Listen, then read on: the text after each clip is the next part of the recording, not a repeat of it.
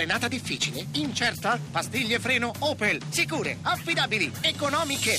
Oggi, sostituzione pastiglie originali Opel da 99 euro. Tutto incluso. Opel Service. Zero pensieri, solo vantaggi.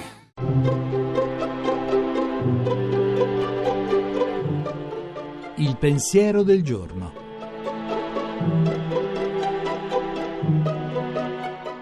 In studio Giuseppe Savagnone, editorialista e pubblicista.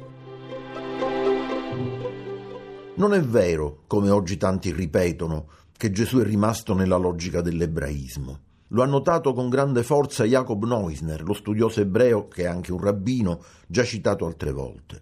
Commentando il discorso della montagna, egli osserva che Gesù, proclamando le beatitudini, non si rivolge, come Mosè sul monte Sinai, al popolo di Israele, ma ai singoli che vorranno accogliere il suo messaggio e potenzialmente all'umanità intera. Questo non significa che Gesù rinunzia a fondare una comunità, ma che essa ormai è costituita non su basi etniche, non su tradizioni culturali condivise o su una storia comune, ma su un fondamento spirituale. A formare questa comunità, la Chiesa, sono coloro che scelgono di seguire Gesù, a qualunque stirpe o nazione appartengano. La chiamata è al tempo stesso rigorosamente individuale e, proprio per questo, universale, perché si rivolge a tutti, di qualunque nazionalità. Perciò la fede non può più essere trasmessa per via ereditaria, come la cultura.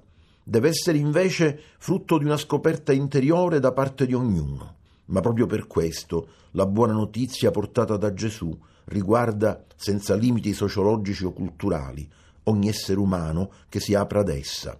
E la Chiesa può dirsi cattolica, che vuol dire universale. La trasmissione si può riascoltare e scaricare in podcast dal sito pensierodelgiorno.rai.it.